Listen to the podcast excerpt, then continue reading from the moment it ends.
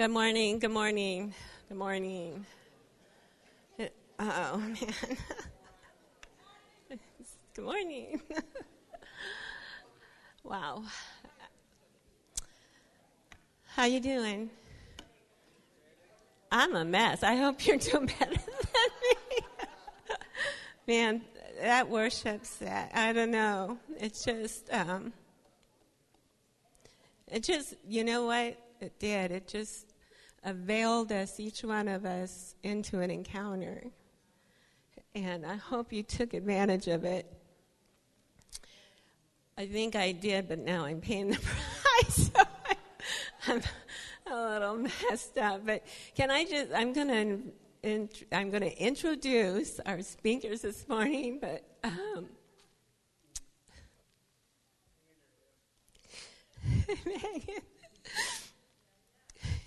when they were singing about the glory, I just asked him, I said, like, because I don't know if I'm going to make sense, but his glory is his glory. It says his goodness is increasing. His goodness is increasing. I don't even know how that happens, but his glory is his glory. And, and I'm just like, how do we increase God's glory? Like, how do we, how can we add to his glory, right? Because isn't that what we're supposed to do? Is that what we're supposed to do? Aren't we supposed to give him glory? And we're actually, because he died, you know. And he said, You increase my glory by what you put on your altar and what you burn. And, um, and I was reminded of a, a meeting I was in, and, and the speaker was actually Bill Johnson. It was before Bill Johnson was Bill Johnson. He was just a friend, and we did stuff together, and it's like 25 years ago. And during the meeting, he would say, You're pouring out water, you're pouring it out as an offering.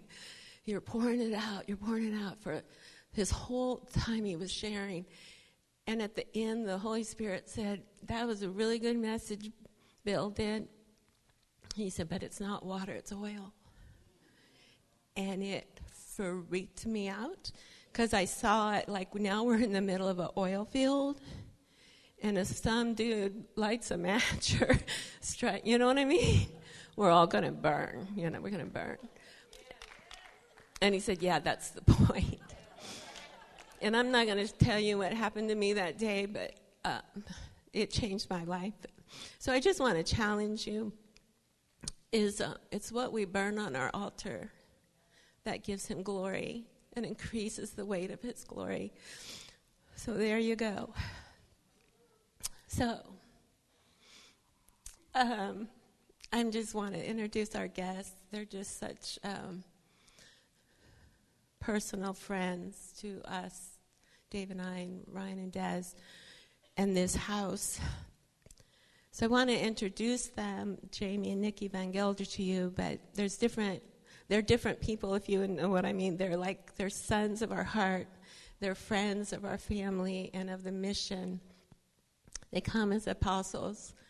Uh, but today I just felt like I saw him standing in front of us with his arms stretched as wide as they could, could from side to side as a prophet and he stands in the dynamic and the tension of the past, our present, and our future, and is looking into the pools of those and pulling the riches, the goodness, the promises, the joy, and the hard things that are pulling us into our future and our promise. So, Jamey and Nikki, it's so wonderful to have you here today, and we just you just honor us for, with your time and. Um,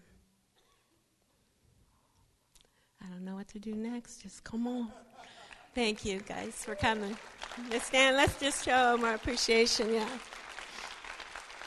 Okay. Whew. Are, you taking this? I'm going to steal that from you right there. Perfect. Just going to offer her a hand down, but I'm not sure I'm in any kind of state to do that right now. Is the worship team in the room? Yeah, would you guys just stand up wherever you're at? I don't know if everybody's in here, just a few of you are. It's okay, you can represent. Yeah. Yeah, just stay standing and and uh, church, would you just rally around those guys real quick? Just extend your hands towards them and Yeah, thank you, Lord. Guys, that was tremendous. That was this that kind of worship is like costly. You, you had to go there before we could all go there, and, uh, and so Lord, I just thank you that you would pour into them and take them even deeper, Lord. God, that's the longing of this house and our hearts to to experience, to be in your presence, to know you in even greater dimensions, Lord. And uh, we thank you for leaders like these who, who go for it, who unhinge their hearts and lean in to worship. And uh, God, I, I thank you. I thank you for the journey that they have been on. I thank you for un, for un, unhinging their process, Lord, and unlocking creativity and Lord, that you would bring increase in every way. God, that when they when they face lack, Lord, that you would meet it supernaturally. Lord, when they're short a player, God, that supernaturally somebody'd pop into their radar. God, I thank you that you would bring players into this house, Lord, to join them. Ones that you've been preparing, Father, on the sidelines, the ones that have been in secret places worshiping you with all their hearts. Lord, that the Davids would emerge from the field, Lord. I thank you, Father, for that. So we just bless you, though. We declare that the Lord is with you, that we're with you. We're so thankful that you are you're pouring out your life like this. And, uh, and so, Lord, we just pray that you'd pour into them today. Come on, just bless them real good, would you? We bless you. We bless you. We bless you. Thank you guys so much. Man, it's, we have good worship at home, but I got blasted rocked this morning. Wow. So good. Yay, Jesus. Well, good morning to you. My wife leaned over to me and said, Yeah, good luck. Because after Tara just shared, that was, goodness gracious, where did that come from? I feel like I got blindsided by a train just of God's kindness, just assaulting my, I, my the parent gear in me for sure, but such an invitation, Tara, to, to press in, to go deeper, to lay it on the altar. Is, it's a universal call, and like, and it's clearly what the Lord is saying to many of us right now. And uh, thank you, thank you for doing that. Like, wow, Jesus, guys, this is this is such a strange sort of season that we're all in right now, isn't it? I, I like like you are awakening from a stupor like dream and you're looking around like, wait, what's real? What is, you know, what, what's still, what was from my dream that I, am sort of like thinking about and I'm wondering whether it's reality that I'm experiencing or, anybody else have that kind of experience recently where there, that, the blending of, of uh, uh, what, what you hear on the news, what you're experiencing in real life, what, what you are, are watching in terms of uh, humanity's hysteria of, you know, clinging to things like fear and then clinging to things like delusion and then bouncing back and forth. You, you see it all over the place. And, and whenever, uh, you know, Deb, Deb introduced me this morning coming as a prophet, that, that is the function in the body that I, I serve in the body of Christ. And that, that thing sometimes is difficult to walk in when you go into places like Target.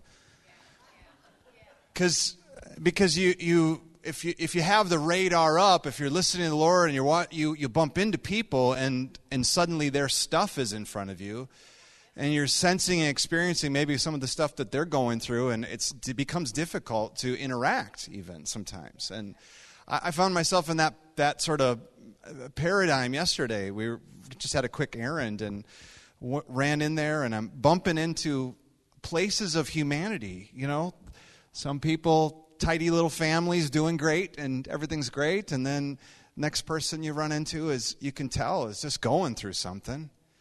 And it's all over them and compassion rises up and you're like lord how do i what are you inviting me to do in this moment? I, I feel a little bit like everywhere we turn right now there's opportunity. Can anybody think of a friend a family member that might be going through something right now? Anybody Come on, wave at me if you uh, are listening. Raise your hand if you have no intention of responding to anything I say today. there, there's, there really is, there's a assignment with Nicole and I's visit. Um, it was pretty clear, actually. Uh, we canceled on you guys like three times, and uh, it came, and it was life circumstances that just prevented. And, uh, and this this set of dates emerged, and and um, the the Lord just really put it on our hearts, like, no, you're supposed to be there. And so we're here. And as we came, I was holding it light-handedly, like, oh, it'll be so wonderful to be with friends. It'll be so wonderful to be amongst, you know, champions in the faith. You guys are going for it. And and so I came into it a little lighthearted. And uh, we had wonderful times of fellowship with the staff last night and yesterday, and it's just really, really great. And this morning I got up and I just kind of approached the morning like, it'll be great to worship with them and you know i have a clear word to share with you and you know and then we'll go have lunch and it'll be great you know and and and the holy spirit just said i want to talk to you a second like you ever had your dad say hey can you come in the other room? I just want to, you know, like you have guests over. Everybody's in the living room, everyone's having fun, and then you did something or something's going on, and then dad says, Hey, I need to, we need to make something clear. that was the that was my morning. I we had breakfast and I went back to the, the room to get dressed and and uh, the Holy Spirit said, "Hey, step aside for a moment. We just need to talk." And I went in the other room and I went straight into an encounter with the Lord and saw some very clear things about the house. And uh, so I, I, I feel like uh, we're here to share some stuff with you, invite you into some things that I think are opportunities that stand before you, and in, hopefully encourage the socks off you this morning. Are you, you alive? You up for that? Okay, so would you would you just join me in prayer right now? We've we're already in this you know state of connectedness with the Lord and in spirit, but uh, let's let's turn this corner and, and press in for a moment. So Lord, we thank you. We come boldly before your throne, Father. In this place, in this space, Lord, you're speaking to people and you're awakening hearts unto purpose. And so, Father, I pray this morning for each person in this room God, that there would be a right alignment to their hearts.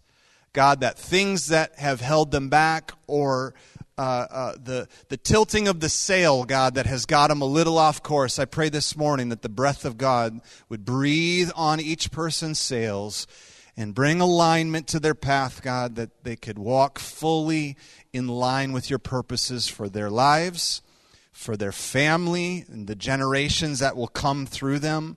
Lord, for this hour of history and all that you have purposed, Lord, for this house, for the mission, for this community, for this city, Lord, our region. God, we're so grateful for this. And so we just invite you right now, Holy Spirit, would you would you come and do that? Would you give him permission this morning? Just just invite him. Lord, come. Bring alignment to my heart, my thinking. Father, I pray for a spirit of revelation that would unlock eyes to see. Give him eyes to see, like Elisha prayed for his servant to open his eyes. Lord, I pray for this house that their eyes would be open, Lord, to see by faith and hope for what is coming, that they can rightly position themselves to grab hold of the day and apprehend, Lord, what you have for them. I thank you for that. And uh, Lord, let us have some fun this morning, too. In Jesus' name. Amen. Yay. Okay. We uh, we hail from Minnesota. Uh, it has gotten hot there. The snow just melted yesterday, and um, it's been like 90 degrees and you know muggy for the last couple of days. So we came here and it was felt like a break actually. So which is just bizarre. But uh, um, back home, Nicole and I we have eight children, and uh, we're raising an amazing family. Our kids are growing, man, so fast, right? Just you blink and it's it, the season changes. But our oldest is 19, our youngest is 4. So they're keeping us busy. Busy, busy, busy. Uh, we pastor a church in Minnesota called The House, and uh, we just in terms of way of introduction, we we planted this church 16 years ago Smart started off as a small group and it has turned now into a thriving community. Um, and we're going for it just like you guys are. Gangbusters for Jesus. Uh, we, we've found ourselves in quite the season of with Minneapolis and St. Paul kind of being a, a hotbed for cultural uh, change and the voice of need for change. Um, you know, I'm sure you saw it on the news. There's been uh, quite the the lightning rod that keeps striking our our little region, and uh, that that call for change resounds off of believers' hearts because we feel the reality of heaven and who God is and what He wants and the reality of heaven in terms of who people are and their identities and purposes, and you experience that every time you come into His presence. But then you live in a world that is filled with contradiction. Like God's ways are truly higher than man's ways. Right? And so your prayer time, you elevate and you're experiencing God and you're talking to Him and you're relating with His reality, and then you step back into your work life and you're interacting with people that are living in, you know, a completely different experience than what you're talking about. And we're standing between these two places. We got one hand holding on to the heavenly reality of who God says we are and what God is saying about our time. And then you're experiencing the great contradiction where people's lives are not in that place. And, and if, if you grab hold of the assignment, your job is to hold both of those things in tension. You have a hold of what God's purposes are, and then you come alongside people and you come alongside their situations and you grab hold of them and you hold the two tensions and pray and walk with them and love on them and you you you stay in that place of tension until what God has said manifests in their lives. That's the assignment. It's who we are as, as sons and daughters of God. We, it's what prayer is, what intercession is. It's the tension of holding those two realities until you see it manifested.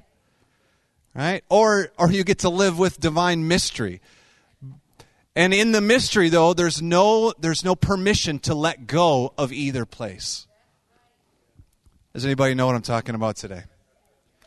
You know, that shows up in your heart as like a mom. Like you heard a, a mom's cry this morning where where she is watching the the chaos of a football field and then and holding to the reality of God's promise and standing between these two reality, realities and watching the bodies slam off of each other and then holding to the promise of the Lord. Like isn't what a metaphor for life.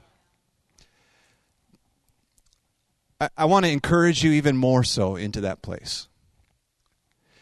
Would you do me a favor right now and just look around the room? Just take a little time. You know, lock eyes with a few folk that are sitting next to you. You know, just like see them. See the people that are around you. Look at some of the gaps. Okay, I want you to see it. Right? It's, it's not an elephant in the room, it's, it's a calling. Believe, believe it or not, I brought this message to you a, a few years ago, this word that I'm sharing right now, this picture. But look around the room because those seats that are empty and the gaps in aisles actually are meant to be filled with people. They're meant to be filled with people. In fact, there are people, and this is the experience this morning. I'll tell you the vision that I had, and then, then we're gonna we'll do a little bit of a preach, okay? But this morning I, I was praying for y'all, and the Holy Spirit just like caused me to start seeing. It was like I was standing here and I was looking out and I could see you guys and I could see the gaps in between people. But in the gaps between people, there were people sitting there, but like like in spirit. Like I could see the outlines of their who they are, all their characteristics, everything about them. They were sitting there with you, but they weren't manifested next to you yet. But they're the people that you're connected to. They're your friends and family that don't know Jesus. They're, they're the, the, the folk that you work with every day.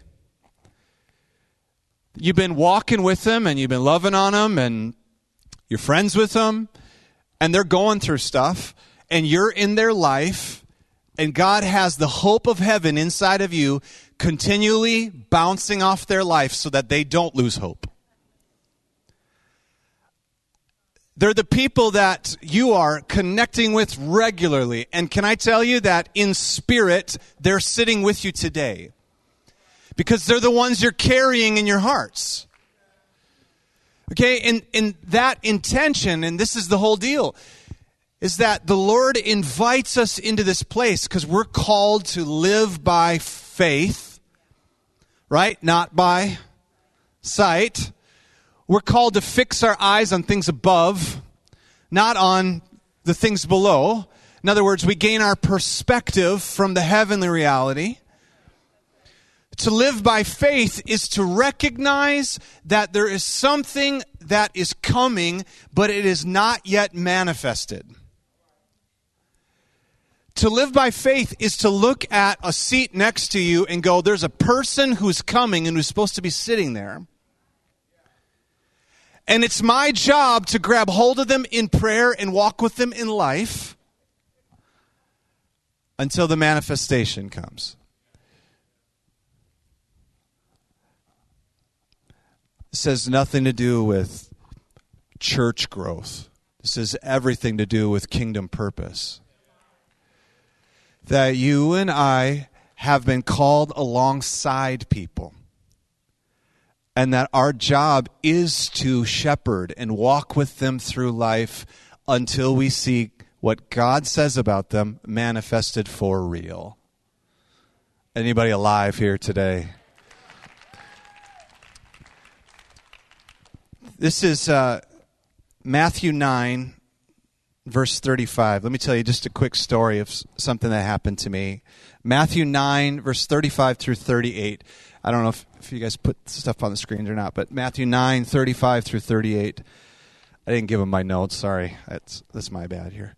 Um, I was living in Germany. My wife and I were living in Germany. And I was stationed uh, there. I was in the United States military. And uh, Nikki and I were married just a few short years. And we were going through a very difficult time. Difficult time in our marriage. Personally, I was a wreck unresolved issues in my heart, things like bitterness and anger, resentment towards my folks, my faith growing up, that turned into a, like a rage inside of me. Like I became angry at everyone and everything around me, and I aimed my inward pain towards the people that tried to interact with me. I was in the service, and so that meant that I was a man under authority, and so you don't have permission to act out, right? Or you go to jail. That's a nice little thing that helps us. So I, I was kept in, you know, uh, uh in terms of my outward expression, I'm having to keep it together, but my inward reality is a total mess, right? I had found drinking, alcohol. I found that if you drink enough alcohol, that the pain stops being so painful. And so I was in this state of, of in between each day, like just slugging it out and being angry at life and in pain, and then at night just pounding alcohol until it all went away. It's not a great place to live. All right? One day, I'm going to the grocery store and I'm walking across the parking lot on our base, and I hear a booming voice from the side of the parking lot scream out, Hey, airman! And in the service, if anyone has ever experienced it, that's kind of the last thing that you want to hear when you're a low ranking person. Because something inside of you is so used to being yelled at, like you, you just go, if I ignore it, it'll go away, you know, like, and so I just pretended he, there's no way he could be talking to me except for I looked kind of around, you know, there's nobody else there. Like, it's me. I know it's me. Hey, Airman. It's like, oh, you know, you're locking up. And I turn around and there is a booming man. Okay?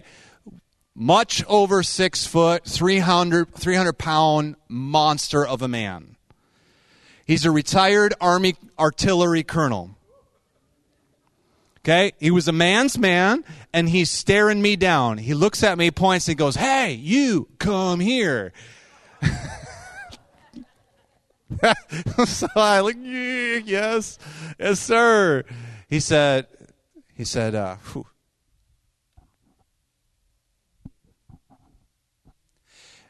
he said, I had a dream about you. He said, You were standing before thousands of people preaching the gospel.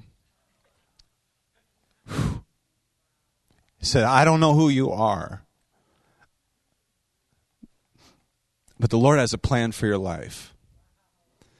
He's like, Give me your number. These are the days where you didn't have like caller ID or any of that kind of stuff, right? And, you know, he's locked me up and I'm like, yeah, okay, here's my number, you know, and once a month, sometimes more often, kind of is it must have been every time he sort of had me on his heart, but he would call me regularly, at least monthly. And I would pick up the phone and because I didn't know who it was, he'd say, "Hey, this is Jim." said, "I want you to know that Jesus loves you and that I love you and that I will be here when you're ready to talk. And then he'd hang up the phone. I hated those phone calls. Hated them. Right? Because it was chipping away at the walls on the inside of me. You know, my, my veneer was, was fading. My ability to resist the Holy Spirit was like, you know, it's beginning to crumble. Wouldn't be long after that, I'd have a totally like God encounter and I get wrecked. I would repent. My wife and I rededicated our vows. We turned our life around like total miracle story, redemption story. Would not be here if it wasn't for Jim Job. Because he saw me in the midst of my junk. He saw through it. He saw with eyes that see differently. He saw like Jesus saw people. This is the invitation that I have for you today. This is Matthew 9, verse 35 through 36. Look at this. Jesus was going through all the cities and villages, and he was teaching in their synagogues, and he was proclaiming the gospel of the kingdom. He was healing every kind of disease and every kind of sickness. Seeing the people, he felt compassion for them because they were distressed and they were dispirited like sheep without a shepherd. Then he said to his disciples, the harvest is plentiful, but the workers are few. Therefore, beseech the Lord of the harvest to send out workers into his harvest field. Jesus is going from town to town, city to city, like he normally does. He's working his way through the town. When he comes into the town, he would go to the synagogue and he would teach. And the people would come to him, and whoever's there, He'd have compassion on them and he'd minister to them. He'd heal their sick. And then he would proclaim, hey, the, the kingdom, the rule of heaven, it's not far away. It's right here among you. And he would demonstrate it. Over and over. It's his pattern, over and over. There must have been a day, though, that it kind of got to him. Because crowds might have been bigger that day. Who knows what's going on? But Jesus looks out and he sees the people and they're all distressed. They're dispirited. Those two words are, are, are very, they, they carry strong images. Like distressed means you're in a state of stress that's crushing. Okay, crushing anxiety. How about that one?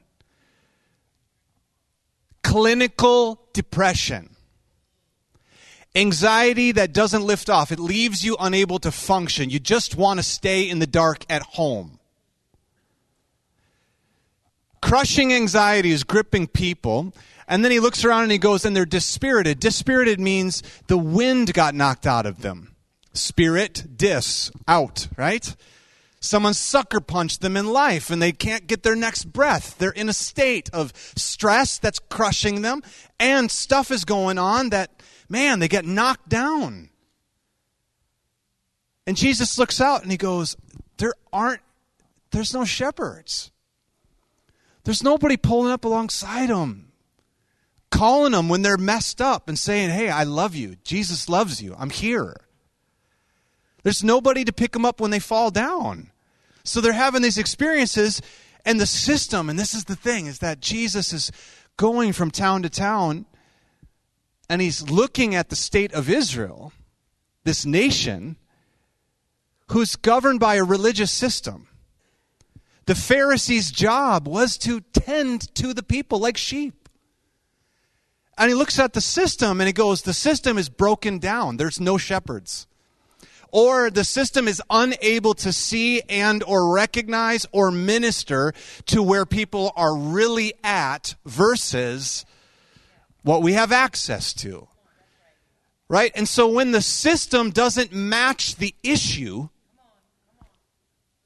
when, when the system, when, the, when what we have to offer is no longer in alignment with where people are really at,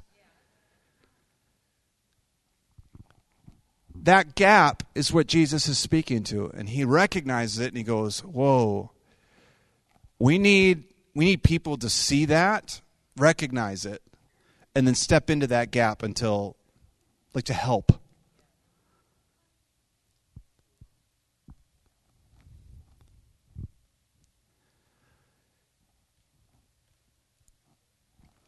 The harvest is plentiful, the workers are few.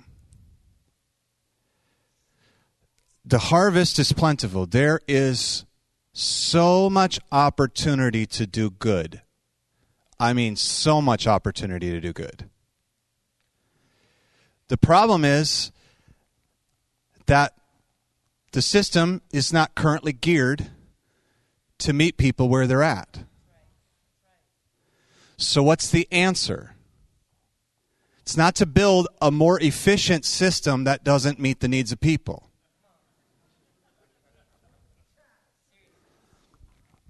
It's that's not the answer. The answer isn't more bureaucracy. The answer isn't I, guys, like it's not a high performing church. That's not the answer. It's not a more efficient ministry. That's not the answer. Okay? The answer to the harvest coming in. When I look at the world right now, you know, seven and a half billion people plus gaining ground every day. And then I see pain and the struggle, things like war, things like torment, things like supply chains breaking down, things like the system is not meeting the needs of the people. Okay, what that tells me, it is absolutely harvest time. That's what Jesus saw. That, that's what determines harvest time, is the gap. Because the gap is what you are sent into. The, the gap is it's where, it's where society is not, their needs are not being met. That's the invitation. And that's what Jesus looks around at his boys and he goes, hey, start to pray and beseech those in authority to recognize the need. You know, it says Lord of the harvest. That word Lord is not the word for God, it's the word for like governors. It's your people in charge. Jesus is very clearly saying, hey, the ones in charge are not seeing what's needed. And so, what's needed is God's people to recognize the gap, and if they'll step into it, the harvest is now, right now. Harvest is now. This auditorium will fill up if you look at your city right now and you look at where the real needs are in the city and you throw yourself at it.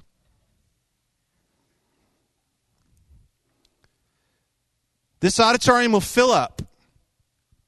You'll see your friends and family get saved if you look at your friends and family, look at where they're at, and look at where their real needs are. Look at what's going on. What's the real struggle? Where's the real pain? And then get real with them and be like my friend Jim Job, who championed my life, y'all. No one saw it. No one saw it. The leaders, Christian leaders that we had been bumped into, literally told their people to write us off. And here's this guy. He just caught a glimpse of the heavenly vision for my life. It wasn't, he just got a glimpse. And instead of being like, well, I just give him a prophetic word and move forward. No, no. Instead, he got my number and followed up with me. Do you see the difference? The hit and run ministry is not going to bring the harvest in. No, the, the answer is shepherds. The answer is people to grab hands of those who have fallen and can't get up, who need help. Just grab them and start to walk with them. That's it. You don't have to be a brilliant preacher. You don't have to have 10 degrees in inner healing ministry or deliverance judo. I don't know. You don't need it. That ain't what you need. No, no, no. You, you just need to be willing. sorry. I, you just need to be willing to, to grab hold of someone's hand who's down and grab hold of heaven on their behalf it doesn't require 40 hours a week. Okay? It just requires each time Holy Spirit prompts, reach out. Each just walk with them.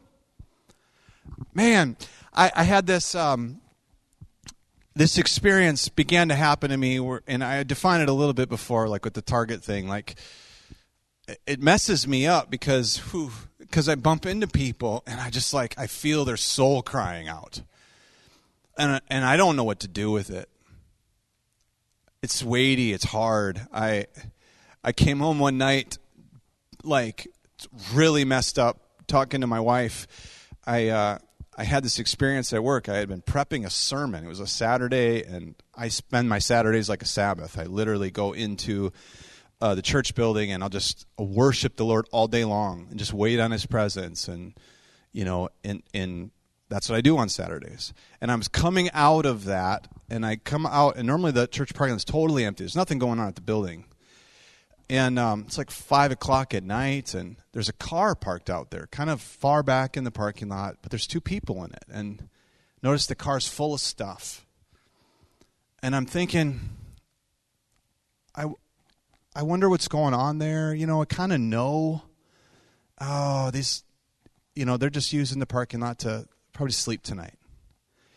And I get in my, my, my car, my truck, and I, I drive out, and I, and I actually drive out of the parking lot. And I get to one intersection, the Holy Spirit is like, What the heck are you doing?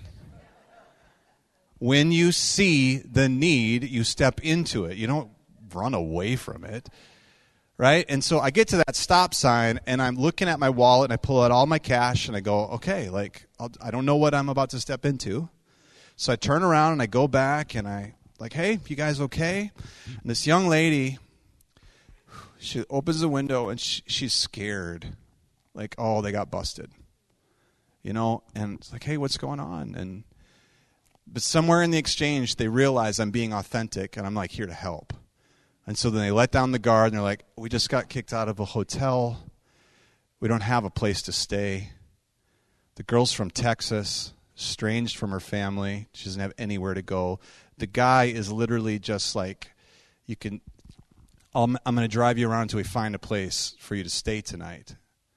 He had a place, like with a friend, but she doesn't have anywhere. So they're looking for a shelter. This is the state of the situation. And uh, I, I go, hey, this is all the money I have, but you can have whatever you, what I have. And, you know, and they're asking, can the church help us? So, well, the offices aren't open right now, but you come back in the morning to church. Like, happy to introduce you to the people that can help and will help. You just got to survive the night. And uh, I pray with them. I finish the prayer, and her eyes fill with tears, grabs hold of my hand, and looks up, and then she says to me, she says, "Would you pray one last thing? My dad and I are fighting." Would you pray that He would forgive me? And I'm looking at her and I go, Oh, you're a lost little girl. You, you got far away from home and you don't know how to get back right now. This is what's going on right now. Like, like life is just taking it to you and you don't have a way home.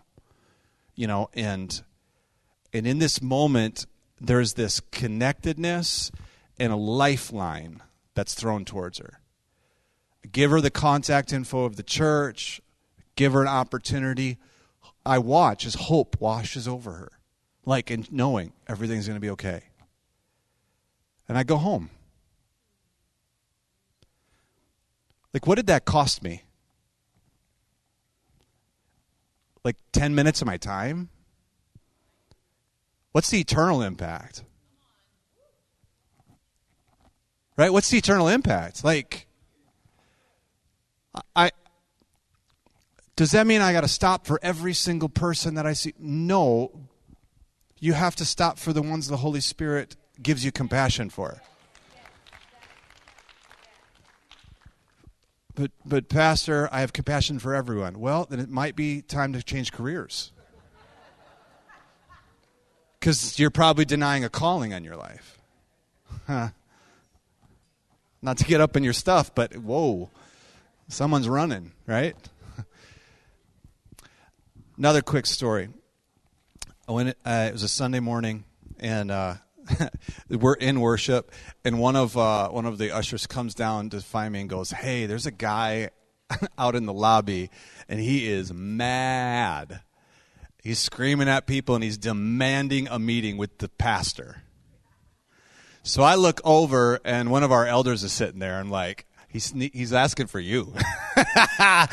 so he goes out and you know and he talks with them, prays with them, whatever. Anyway, this guy comes back week after week. Where is the pastor? and I'm not hiding from him. I'm just like it's literally in the middle of service. Like I can't like this isn't the moment. And so one of these weeks we time it right and you know where I'm not literally getting onto the stage as the guy's screaming in the lobby. Okay? We got three weeks of this. I go out and I connect with him, and he's so hopping mad. I mean, just like livid, and he's blaming God for the pain his family's going through. That's why he's here. He saw the church. He's a Hindu man. He saw the church and he said, This is that church. This is the God of America. This is that church's fault, and I'm mad. Right? And I'd like, this isn't the moment for it, but on Friday I'll have coffee with you. If you want to come back here, we can sit down and we can talk this through right? I'll work with you. Comes back on Friday. Friday, 10 a.m. Comes into my office. We sit down. I'm like, can I get you coffee? We make some coffee. We're standing there. We're sitting there together. And he just lays into me. For an hour, he's yelling at me and blaming his whole life on God. The hour's up. I said, What are you doing next Friday? He's like, What do you mean? I was like, this conversation doesn't feel like it's over. What are you, what are you doing next Friday? We began to meet every Friday morning. It took about six months. And there's a Friday morning he comes in and he's done yelling. He's done. He's tired. He doesn't have any more to complain about. And it was like mid sentence, he just finished up and then he stopped and he said, So tell me about faith. What a bizarre twist. Like he poured out his cup of wrath, and when it was done, he was curious. So I talked to him about it. He's like, Tell me about Jesus. I talked to him about it.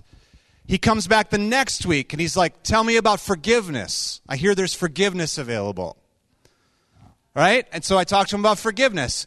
Literally, this, this is how the conversation go. I explained to him how the Lord's blood is the payment and that we get to extend mercy. And he stops, he goes, That's interesting. And then he leaves. He like literally mid mid it's not the normal time for leaving. We didn't close the meeting. He just finished. And he goes, Okay. Then he walks out. Next week he comes in and he says, I gave my life to Jesus.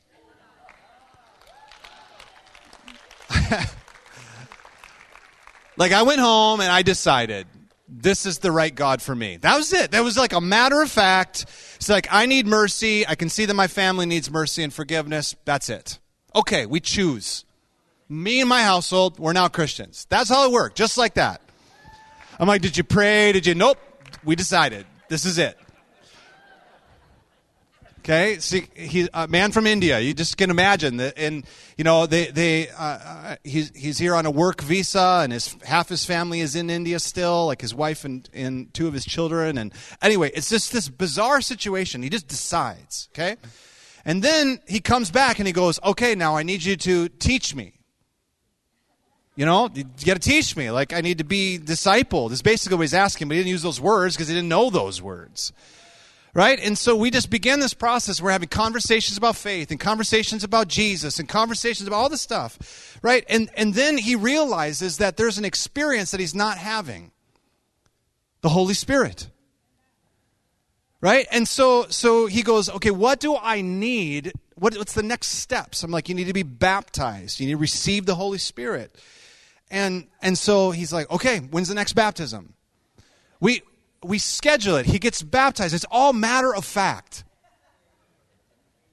And then after he gets baptized, I don't see him for a couple months. Just ghosts me. No more meetings, no more, no more nothing. Until one Sunday morning, he's waiting for me in the front row and he cannot wait to talk to me. He is glowing I mean, like cloud nine glowing. He's already worked his way through the elders. He yelled at for three weeks and talking to everyone and the staff knows him now because he's been coming for months you know and and in this whole situation right? And he's standing there and so he, so he he he says i have to talk to you and the worship's going on and he leans into my ear and he says i have been praying. He said i spend it's like three hours a day i spend praying and pursuing because the Bible said that the Holy Spirit would come, and I'm supposed to wait on him. And so he would seek the Lord for hours a day, and then one day, the baptism of the Holy Spirit came on this man, and he got get the tongues right away, like the whole bit, just boom, lit up. And now he went from laid back, angry guy to on fire, joyful, like running at life full steam guy. Disempowered, in crisis. His situation with his family was a crisis and he didn't know what to do and he needed someone just to walk him through. Listen, I didn't give him any solutions to his problems. I didn't solve his work situation. I didn't solve his family situation. I didn't counsel his marriage. I did not heal his child. None of that stuff. I just grabbed his hand and said, I know the one who has the answers. I want you to know him too.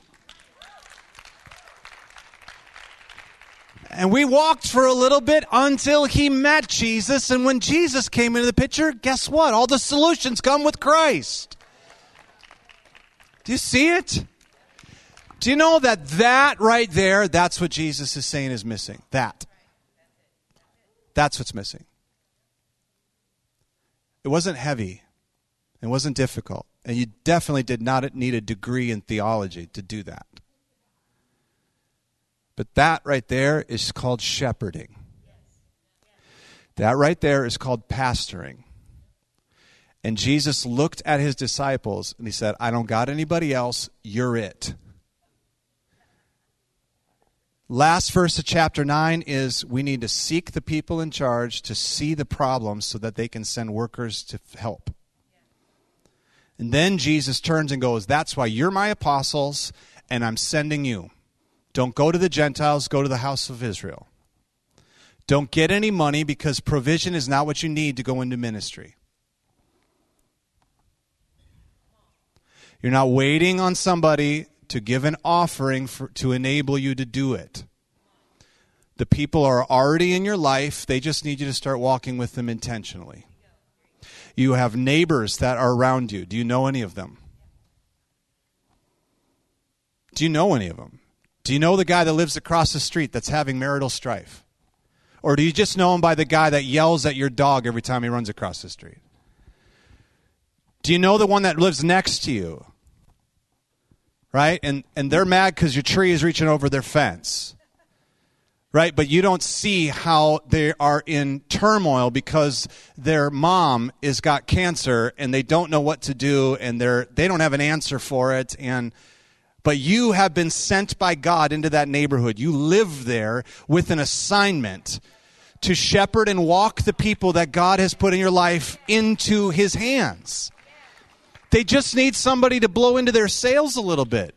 They just need somebody to grab hold of them and walk with them a little bit. Call them on Fridays. It's all. It doesn't require a whole ton of stuff, and you don't have to have all the answers, but what you do need to have is a willing heart. Seeing the people. eyes to see the ones that the Lord wants you to walk with. Y'all, when I look across this room, this is what I saw. I saw all them people sitting around you. Like you guys were separated by space, kind of like today, and all of the space in between was filled with people. And you could see how all those people who are not sitting here right now are supposed to be here are connected to you. You're at the center of them and they're all surrounding you. They're the ones that you're going to meet. They're the ones that are already in your life you're praying for. All you got to do just begin to be intentional about this. That's it. You don't need an evangelism class. You just need to love on them. That's it. If you'll do that, if you'll meet them where need is striking, the harvest is ready. The system will not answer what I'm talking about today. Okay, what that means is we're not going to build a program to meet the needs. That's the system, and that's not what Jesus pointed to. We don't need a food shelf. I need you to make a meal and bring it to them on Friday. Do you see the difference? Guys, the harvest is plentiful. It's the workers. We're, we're just not seeing it. But if we will, wow, people are ready. People are ready. Matthew 6 22. The eye is the lamp of the body. When the eye is clear, your whole body will be full of light. If the eye is bad, your whole body will be full of darkness. If then the light that is in you is actually darkness, how great is that darkness? Okay, let me read it again. Matthew 6, verses 22 and 23. The eye is the lamp of the body.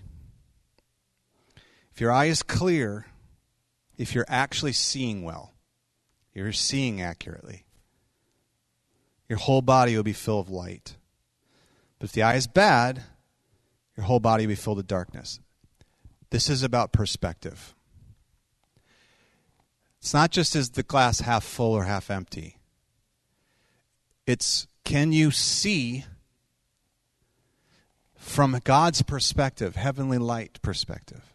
Is your eye filled with what God wants to do so that your actions are laying the groundwork for the manifestation of what God wants to do? Is your eye fixed on what the Father is wanting to do in this next season? Like, truly, wanting to do in this next season? Are, are your eyes fixed on His process, or are you thinking about what you want to do? Are you thinking about your problems? Are you thinking about the, the conflicts? Are you thinking about, like, what are you fixing your eye on? Because when the eye is fixated from a heavenly, light filled perspective, then your actions, then the body will follow suit and it will be filled with hope. Your choices will be filled with anticipation of what God could do. Right? What, what, when I look around this room, y'all, this is what I see. I see an auditorium buzzing with people who have been transformed by the goodness of God. Or is your eye fixated on negative things? Fixated on the problems, fixated on what's missing, fixated on who's gone or who's not here anymore. What's your eye looking at? Because if your eye's looking at those things, man, your good is gone. See ya. But if your eye is fixed on light, then your whole countenance will be filled with hope and God will start bringing you the ones that absolutely need that hope. God will start assigning the ones to come to you who are the champions of the next generation. Are you getting it? We need shepherds. We need shepherds. Not not professionals all of us. This is a military town, right? Yep. It's time to enlist you all. Okay? I remember taking the commission, being commissioned, right? Taking an oath, raising my right hand, making a proclamation, and it confirmed my assignment for the next several years. This is where you're at. It's will you answer the call? This city, this city is ripe for transformation. You, gosh, guys, the worship this morning, Paris, the worship this morning. I don't think you were in the room when I had the team stand up. The worship this morning was, it touched heaven. It was filled with wonder. It was wonderful. It's great. Like, second to none. You know, y'all, when the room gets filled with Him, right, and people with problems and pain pop in, yowza. I mean, we were all, I like to think of myself as maybe having gone through some of this transformation already, but this morning I was a wreck because of his kindness. You know, and he's talking to me about pain in my life, and I'm like, I'm not even in pain, but oh, this is good. Like, ah, I can't imagine if you came in here and your life was a wreck. Like, I got things going that are well right now. I'm pretty healthy. Can you imagine how much hope it fills somebody with when they touch heaven for the first time? It's your assignment. It's your assignment. Would you guys stand to your feet this morning? I came with a commission. That's what I came with. Came with marching orders. And it's it's not some grand assignment into the wild blue yonder from my Air Force folk in here. It's it's not that kind of thing. No, no, it's it's the assignment to own the people that God put in your life already. It's to say yes to the ones He has already brought into your life. It's to start paying attention and seeing the people that God brought into your life already. My prayer this morning is that, like Elisha prayed for his servant, to, that his eyes would be open, that he could see properly. That's my prayer this morning, that your eyes would be open, that you could see who God's already put in your life, see the assignment and that you would receive the commission this morning to be sent, ekbalod, into your world, to be marked as shepherds, those who pastor and love and walk with people. You do it with each other. If you just begin to do it with one or two people in your life, double, double, man, this church will double up in no time. You'll see the fruit of it so quickly. Are you alive? Would you uh, just put a hand on your own heart right now? Holy Spirit, we welcome you. We welcome you. We welcome you. Come and have your way in us. Would you pray that prayer? It's a dangerous prayer. Come and have your way in me, God.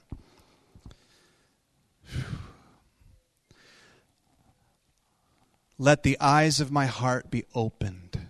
Come on, would you say that over yourself? Let the eyes of my heart be open. Give me eyes to see the harvest, O Lord. Give me a discerning heart that can recognize where needs are not being met, where I can step into the gap. Give me eyes to see what's going on in people's lives so that I can grab hold of them and grab hold of heaven for them. Lord, I pray today that you would anoint each one as a Jim Job. God, that you would speak to them even right now. Holy Spirit, would you bring to mind a single person that you have put in their lives that's an assignment to you, that's not just a casual relationship, it's actually an assignment. Come on, ask him right now, Holy Spirit, who? Who have you put in my life as an assignment that I can just love and walk with? Lord, I thank you that you're restoring families. I thank you for the father and mother heart of this congregation that will adopt in the broken and lonely.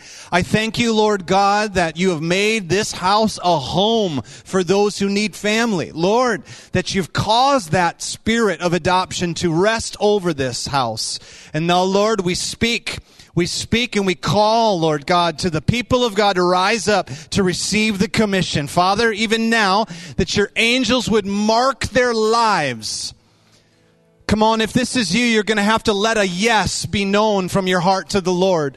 Lord, we decree a commission over their lives to see, to step into, to walk with, to pick up the dispirited, O Lord, to break off stress and anxiety from people, to give hope, O Lord, to those who do not have hope, Father, to breathe life back into them.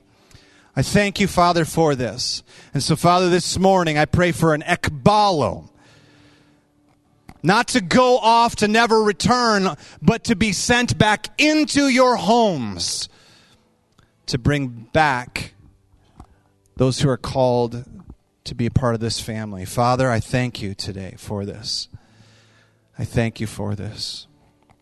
Holy Spirit of God, would you fall right now upon each one? Confirm your word, Lord, to each one.